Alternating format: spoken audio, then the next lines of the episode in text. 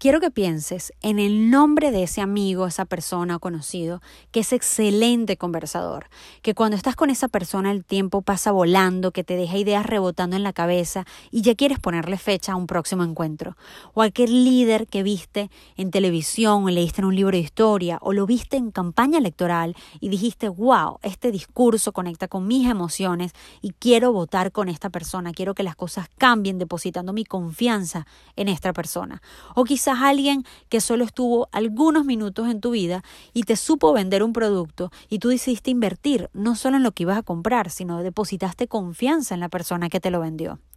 Hoy la capacidad de explicarte, de darte a entender y de contar historias es importantísima en el entorno digital.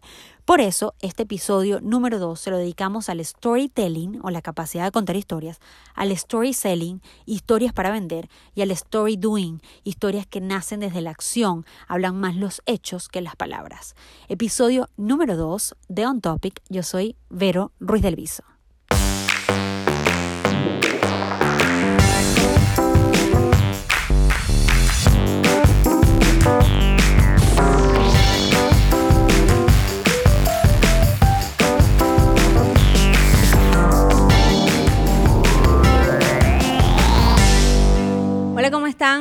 Aquí estamos en On Topic, un capítulo especial para hablar de story selling y story doing.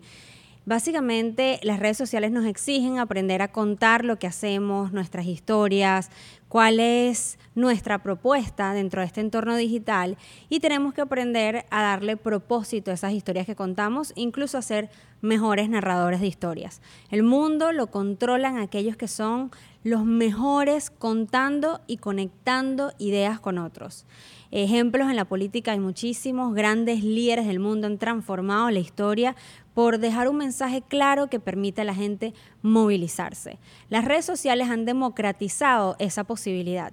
Estamos ahora todos conectados y aquellos que saben contar mejores historias tienen una ventaja importante para vender, para impulsar a la acción, para ayudarnos a mejorar nuestras vidas, para inspirarnos e incluso para hacer grandes negocios. Estoy en los estudios de Noxos Studio, eh, junto a Jeff, a Nina, todo el equipo de producción, un espacio espectacular donde grabo todas las semanas mi podcast. Este es el segundo capítulo y hoy vamos a hablar aquí en esta casa que tantas historias cuenta, porque esta es una casa productora donde además tú también puedes venir a grabar tu podcast y hacer tus videos. Ellos se han dedicado desde el momento de su nacimiento como productores a contar historias, hacer mejores fotos, a que las imágenes conecten, incluso servir como vehículo para que personas como yo podamos conectar nuestro conocimiento con muchas más personas. Así que en un mundo donde las historias son tan importantes para la rentabilidad, este segundo capítulo va dedicado a esas personas que quieren aprender a generar contenido, hacer contenido que genere ventas, que genere crecimiento a sus negocios, o aquellos que quieren inspirar a la acción, ya sea porque son líderes políticos, porque tienen una causa y un propósito como una organización sin fines de lucro, o simplemente quieren conectar a través de su creatividad y agregar al mundo valor a través de su talento. Vamos a hablar entonces de dos conceptos súper importantes. El primero se llama storytelling, story doing, story selling y story taking. Sé que suenan como a todo este mundo anglosajón del marketing, donde la misma palabra marketing está en inglés, deberíamos decir mercadeo, pero storytelling, que es la tendencia que veníamos escuchando por todos estos años, es una palabra Em, que resumen la capacidad de poder contar historias, ser contadores de historias. Em, desde el nacimiento de redes sociales, que ya, ya tenemos 12 años empezando a familiarizarnos con el tema de intercambiar contenido, aquellos que se dan a entender fácilmente son los que mejor conectan.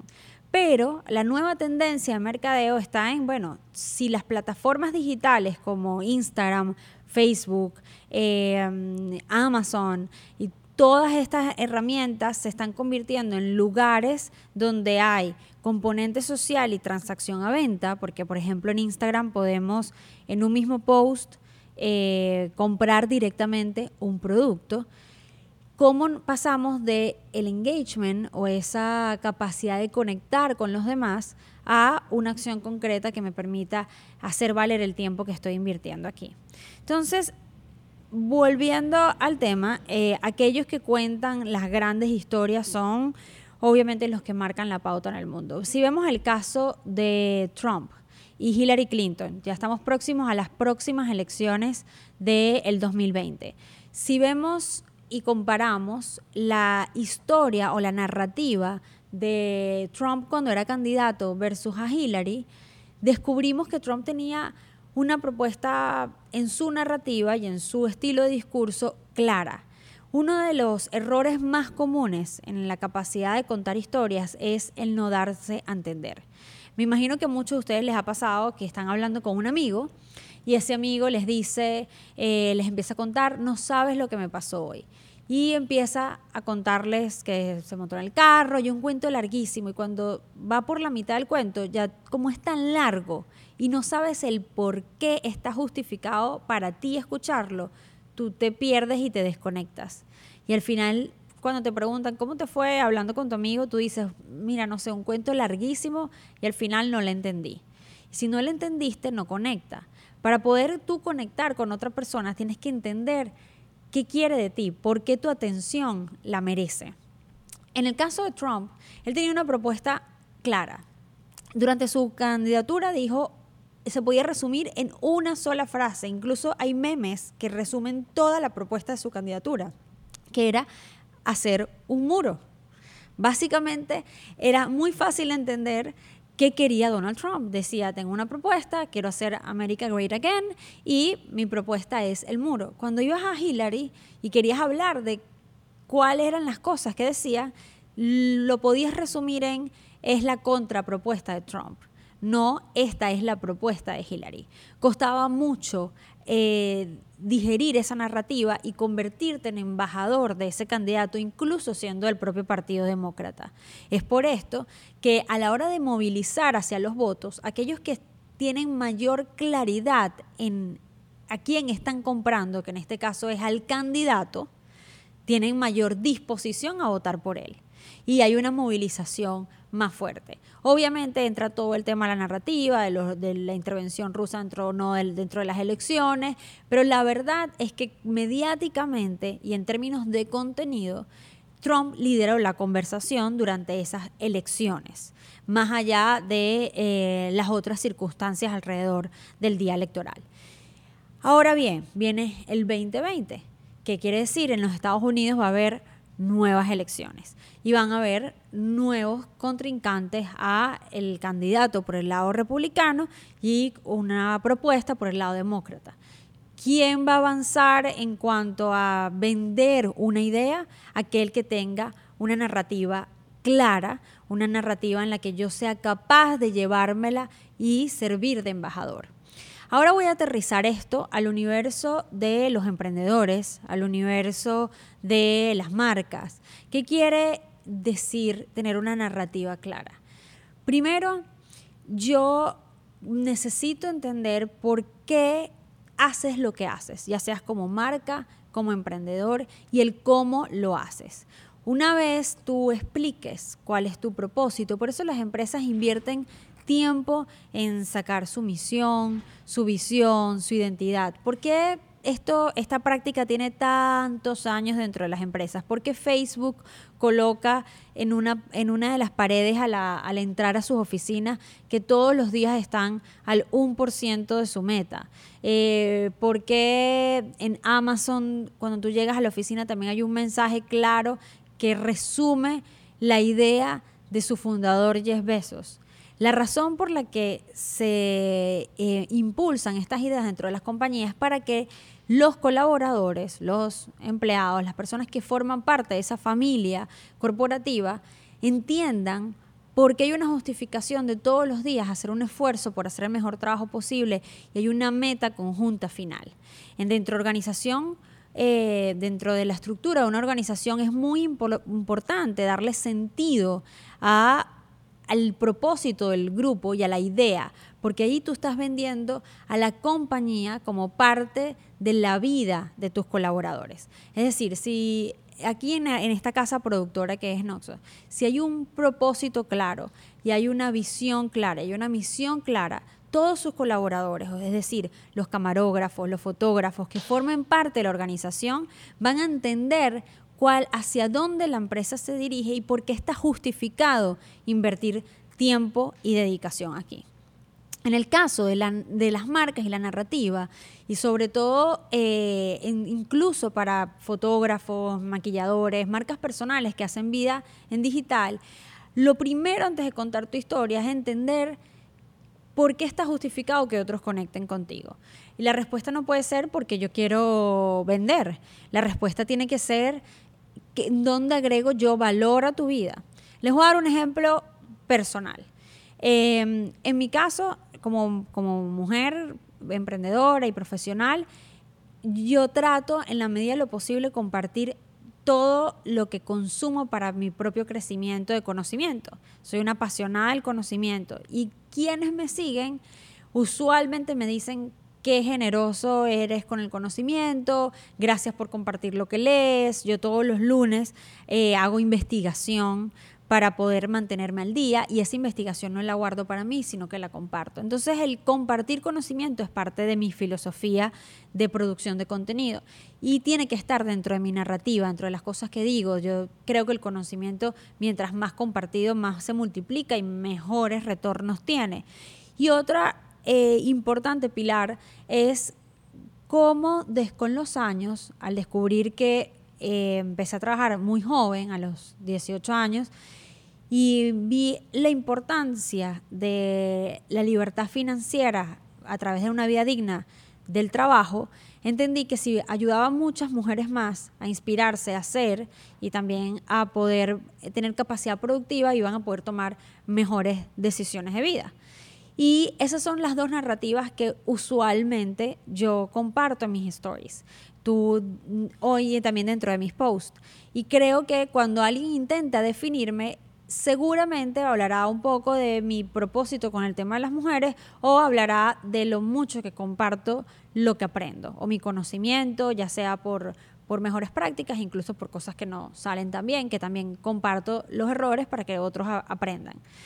Y eso logra colocarme en una definición de que soy una profesional dentro del entorno digital, que me encanta compartir la comunicación y de hecho el podcast es un ejemplo. Otro ejemplo de eso es, por ejemplo, en mi empresa, se llama Mashup Agency, Em, nosotros dimos una vuelta en la narrativa. Decíamos, ok, si somos una agencia que tiene sus servicios, son comunicación digital y ayuda a la gente a manejar mejor sus redes sociales, a tener una estrategia digital robusta, a hacer pautas en ads, etcétera. Esos son los servicios, pero no, no tiene una historia detrás dentro de la compañía que merezca más atención que otra agencia que tiene los mismos servicios. Entonces, la intención de eh, mía con mi equipo es explicarles que nosotros nos vamos a tener mejores campañas en la medida de que nuestras campañas comunicacionales agreguen valor a el consumidor final o a la persona final a la que la, que la campaña pretende llegar. ¿Qué quiere decir esto? Que muchas veces el cliente, una marca o un cliente de nosotros se va a acercar a nosotros y nos va a decir algo así como, eh, bueno, quiero que mi producto se vea súper grande en la foto y que el logo esté gigante y quiero ser el protagonista del contenido. Y nosotros como agencia tenemos que explicarle a ese cliente, educarlo y decirle, no, el protagonista es cómo tu producto mejora la vida de la persona. Y hemos transformado la agencia en una agencia que hace comunicaciones para productos o servicios que aportan a la vida de las personas. Y eso debería ser un filtro incluso en el tipo de cliente que nosotros aceptamos o no.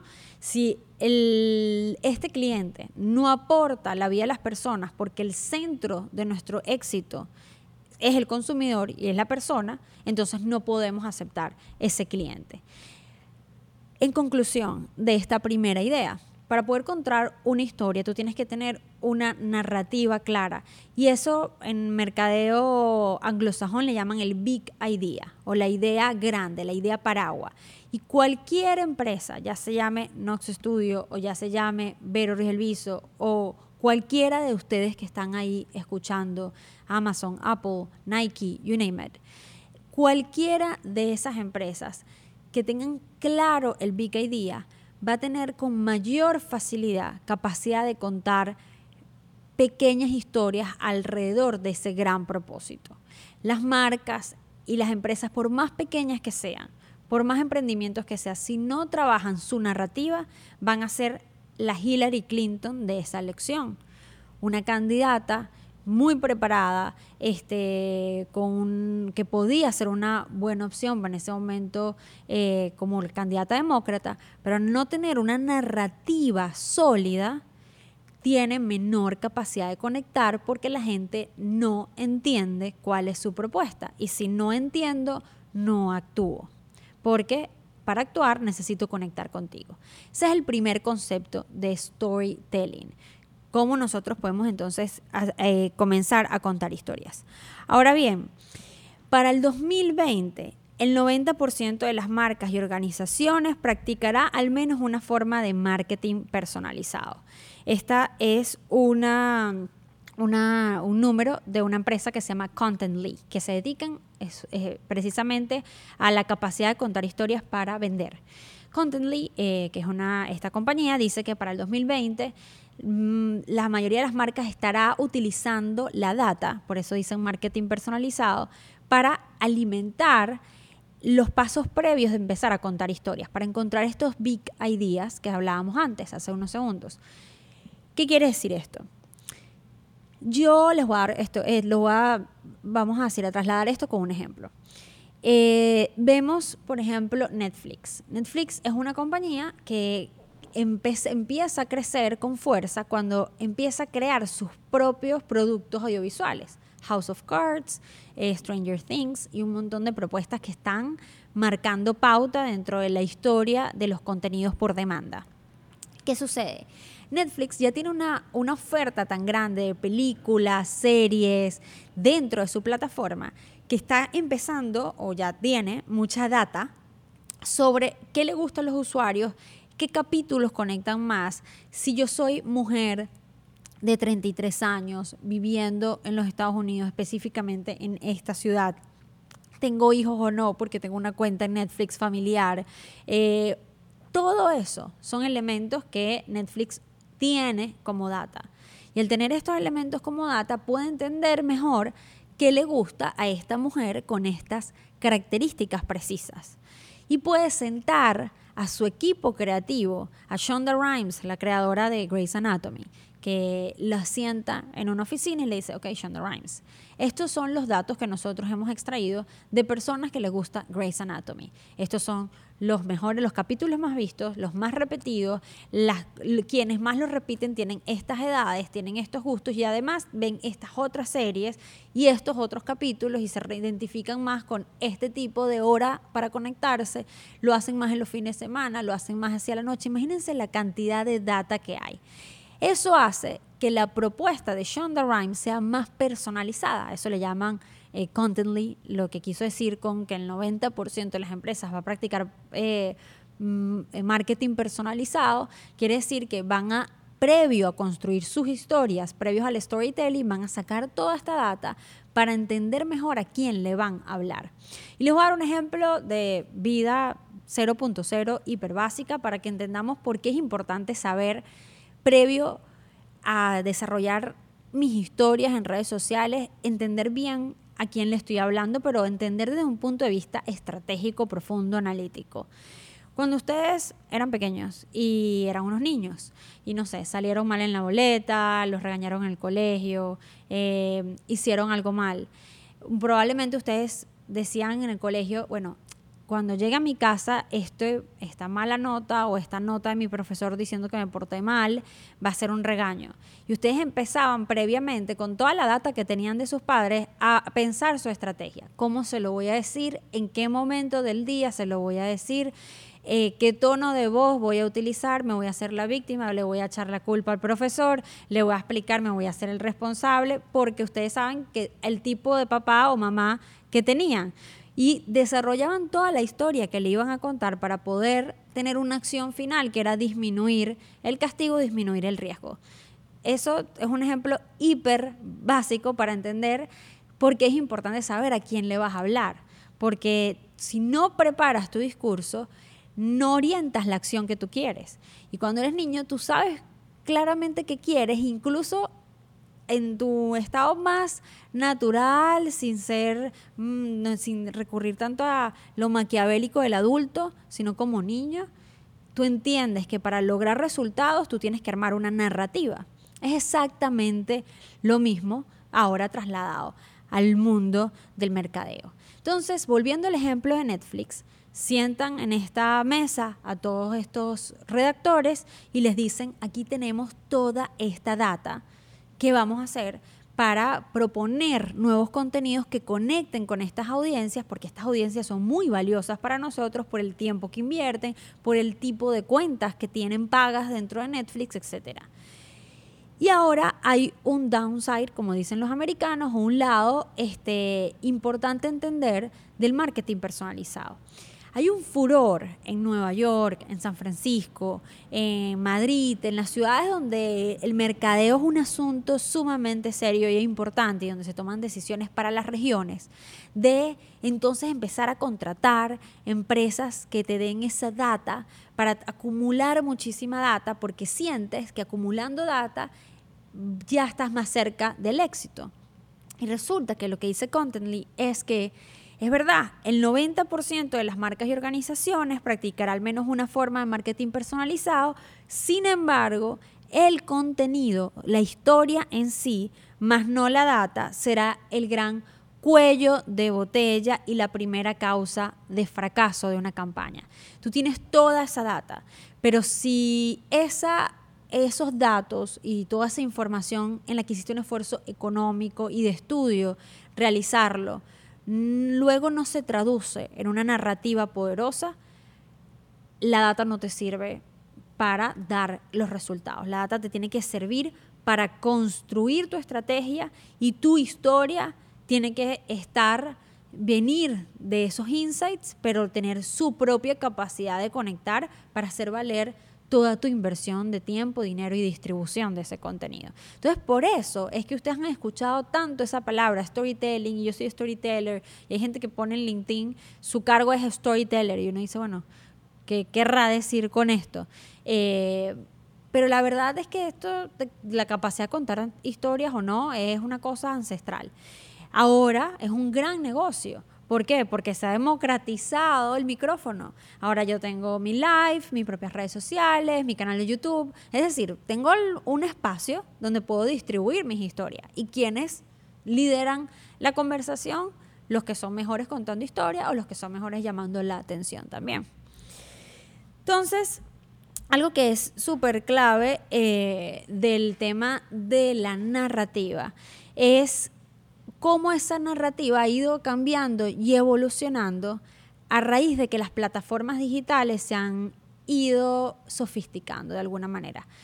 ¿Qué quiere decir esto? Antes Facebook era de una manera y con los años ha transformado a tener Facebook Messenger, eh, por un tiempo los fanpage, ahora los grupos y un montón de cambios dentro de la plataforma. Ah, ahora no solo es Facebook, sino también Instagram. Ah, no, ahora no solo es Instagram, ahora nació Snapchat, ah, ahora murió Snapchat. Es decir, con el tiempo la plataforma en sí, el lugar donde tú depositas tu historia, ha ido transformándose. Y un ejemplo eh, espectacular de eso es la televisión, donde la televisión era uno de los grandes contadores de historias en imágenes y luego ahora llegó el, el poder consumir contenidos por streaming y cómo parecieran ser lo mismo, pero no lo son.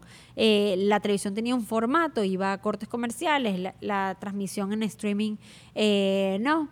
Entonces, este, entonces, en el caso de el storytelling y los cambios y la sofisticación de estas plataformas que han ido transformando la capacidad de contar historias, ¿cuáles han sido los nuevos pasos? Ahí entran los dos conceptos que les decía, story selling y story doing. ¿Qué quiere decir esto? Es como capacidad de contar historias desde el hacer y capacidad de contar historias para vender. Son dos conceptos que están más en tendencia ahora. ¿Por qué? Porque Instagram, por ejemplo, o el mismo Facebook, Twitter, se han convertido en pequeños espacios donde el, el concretar a venta está a la distancia de presionar un botoncito más pero ya yo tengo el suficiente enganche con lo que me contaste que hoy estoy dispuesto a poner los datos de mi tarjeta y comprarte de una vez. Ahí entra story selling. o la capacidad de contar historias para vender. Y luego por el otro lado tenemos Story Doing. ¿Qué va con Story Doing? Story Doing es interesantísimo y el mundo de TikTok, que es una nueva plataforma digital que está creciendo muchísimo, una plataforma social, está creciendo tanto que su crecimiento en usuarios activos y nuevos usuarios emparejó eh, a Facebook y a Instagram y está casi, casi al mismo nivel de WhatsApp en un, en un periodo de dos años, desde el 2017 al 2019. Otro dato interesante de TikTok, vamos a tener un capítulo solo para TikTok, pero otro dato interesante de TikTok es una plataforma donde vemos Story Doing muy claramente, eh, es que es una de las redes sociales que está creciendo en todo el mundo a una velocidad impresionante, pero que no pertenece a el sector norteamericano, sino que es una plataforma creada y pulida y promovida por China.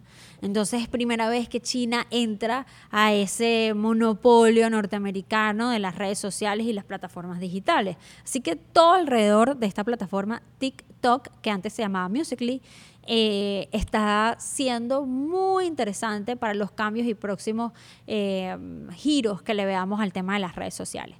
Pero volviendo al concepto inicial, es story doing.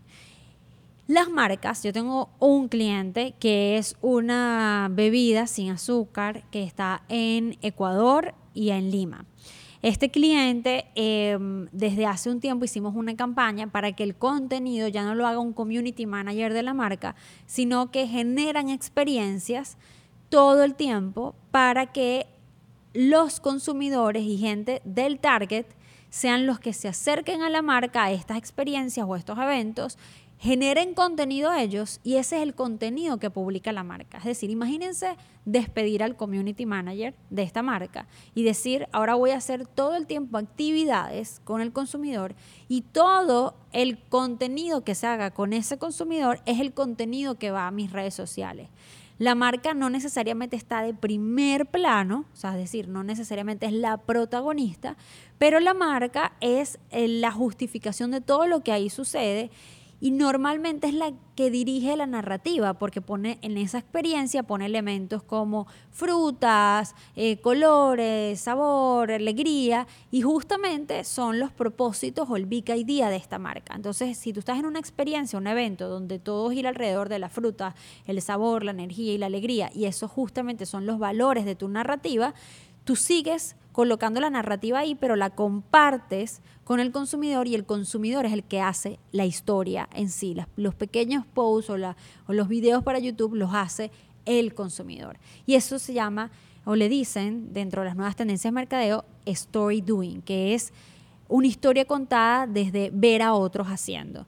Una de las marcas más destacadas en esto ha sido Red Bull, donde todas sus experiencias de deportes, etcétera, colocan a la gente hacer cosas y ese es el contenido que va y eso es lo que ellos cuentan, pero ellos no son los protagonistas, los protagonistas es el que está montado en una patineta, el que, el, el que hace lanza de paracaídas, o sea, todo lo alrededor de deportes extremos y la vida y el universo Red Bull muy innovador, pero no es la marca generando todo el tiempo posts y comerciales y viendo dónde va a poner eh, la foto perfecta para que se vea el producto, sino que genera todo el tiempo experiencias y de esas experiencias genera contenido.